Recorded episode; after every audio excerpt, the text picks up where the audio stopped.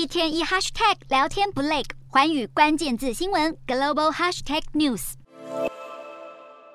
美国大力制裁中国晶片业，积极游说盟国停止和中国的晶片商往来。身为半导体设备龙头的艾斯摩尔，在全球晶片供应扮演举足轻重的角色，也是美国努力拉拢的对象之一。不过，荷兰贸易部长二十二日表示，有关艾斯摩尔向中国供应晶片设备的问题，荷兰将捍卫自身利益，自己做出决定，因此不会完全配合美国的要求。事实上，中国也在这段期间极力争取艾斯摩尔的支持。习近平日前在 G 二十峰会与荷兰首相吕特会面时，就强调全球经贸问题不应该和中国脱钩。在荷兰寻求晶片供应自主决定的同时，欧盟也在努力减少对亚洲和美国的晶片依赖程度。欧盟成员国二十三日全体同意了四百五十亿欧元的晶片生产法案。目标是要补贴相关企业，以增加欧洲境内的晶片生产数量。欧盟轮值主席国捷克表示，各国部长预计在十二月一日举行会议，确认相关计划内容。这项晶片生产法案还需要在二零二三年通过欧洲议会的审议决定，才会成为正式法律。